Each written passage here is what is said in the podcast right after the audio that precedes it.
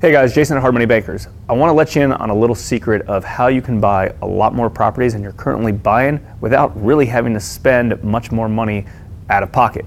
Now, I'm not 100% sure why a lot of real estate investors can't wrap their head around this concept of leveraging kind of what they have. Let's say leveraging their the capital that they currently have in place. But think about it like this. Let's say you have $100,000 and that's $100,000 that you typically want to use to purchase properties with. Okay, so that $100,000 could purchase you one property, right? Let's say you go to auction. Uh, let's say you know you find a distressed sale and you have $100,000 and you want to buy that and renovate it. Great, you can buy one property with that.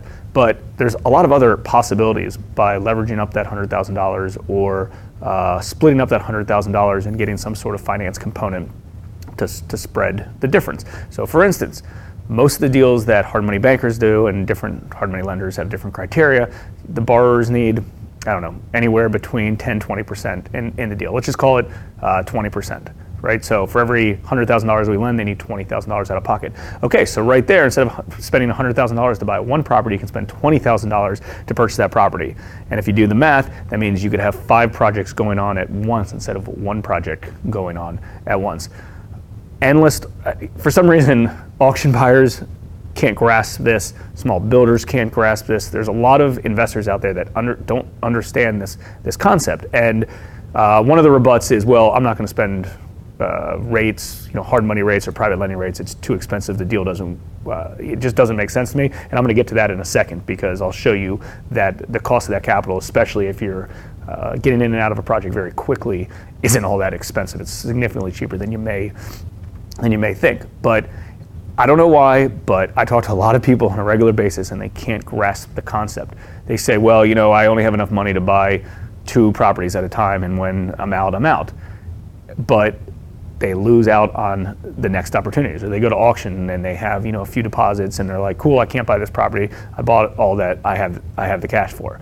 Um, there's so many ways to leverage up. It doesn't have to be a hard money lender. It doesn't have to be a private lender. It can be a bank. It can be some sort of like joint venture partnership. There's endless. You need to be creative in real estate. You need to be creative, and we all know that sometimes uh, we miss out on good opportunities just because we feel like we don't have the resources to do it and we don't have the, the cash to do it. So it's a pretty easy concept. If you have $100,000, you could either buy one property for $100,000 or you could buy two properties with putting 50 into each and getting financing for 50 into each, or you could buy five by putting 20 into each, right? You do the math based on it that way. Okay, so let's get to the other concept I was talking about. And this is true for if you're an auction buyer, if you're a small builder, you're used to either using all cash or used to using some sort of uh, bank facility that's, that's super, super cheap. But also keep in mind, uh, bank facilities end up being a little bit uh, they probably in the long run end up being more expensive because they're paying the ass to, to deal with a lot of these times. So, in the, the world of private lending and hard money lending, keep in mind the interest rate is an annualized interest rate, right? It's, it's annualized. So, if you have that money out for a short period of time, that interest the money cost is significantly less. Okay, so let's just use 13 and 3, the 13 and 3 concept. Okay, very, very easy. Uh, most investors are getting out of these projects at three or four months, right? Let's just say six months. Let's just round up to six months. Let's just say it's a bigger project, uh, permitting issues, having a hard time getting it sold, whatever. Six months. Okay, so you take 13%, 13% is the interest rate, annualized, divide that by two because you don't need it for 12 months. You only need it for six months. So that's 6.5%. So that capital is only going to cost you 6.5% uh, to borrow it.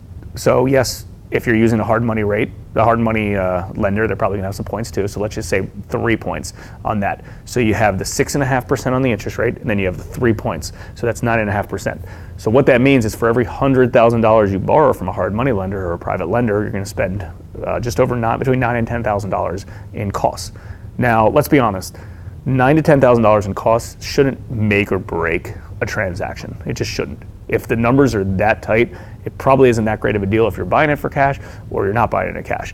But again, so let's say let's just round up and say it's ten thousand. For every hundred thousand dollars you borrow, it's, it's costing you ten thousand dollars to do so. Well, keep in mind, before obviously most of your profit potential is probably twenty-five, thirty thousand dollars. So you do one deal at hundred thousand dollars, and you're going to make with, with cash, you're going to make you know 20, 30 grand. Well, at the same time, if you do five deals and you make that same profit. Yes, you're giving some back because you're paying interest uh, of that $10,000, but you're making substantially more money on that if you're doing more deals. So again, this isn't a conversation of like, well, I don't want to do more deals, I can't handle more deals. This is a conversation of auction buyers, small builders, other rehabbers uh, com- complaining that you know they don't have enough funds, they don't have enough capital to do all the deals, and they're missing out on good opportunities. Don't miss out on good opportunities right? There's always a solution. It doesn't have to be a hard money lender, it doesn't have to be a private lender. It could be a bank, it could be a JV partner, it can be, you know, someone who's just giving you IRA money. The purpose of this video is to show two things. Number one, be smart about leveraging your resources, and two, the cost of the capital when you're using it on a short period of time is significantly less than you think. You think. And a third thing that I'm gonna leave you with is if you own other pieces of real estate or other pieces of collateral that you don't mind a lender collateralizing short term in order to leverage the amount of money they're willing to give you on a project, definitely do it. There's a lot of loans that we do on a regular basis that our borrowers are bringing zero, zero, zero to the table because they have other free and clear rental properties, and we'll just put a lien against it short term until this until the, their subject property that they're buying is flipped um, and, and they need the money on that. So they need $100,000. We do a lien against the subject property and a cross collateral piece of, of real estate. They don't have to bring any money to the table, zero. True zero money into the deal because we're properly collateralized against another property that they own. Okay, so just something, something to think about. Anything related to this topic, reach out to Hard Money Bankers. Jason at hardmoneybankers.com. That's what we do. We get we get creative, and we're trying to find good real estate solutions to help you, especially in an environment we're at now that it's competitive out. So you got to be creative and do whatever you can.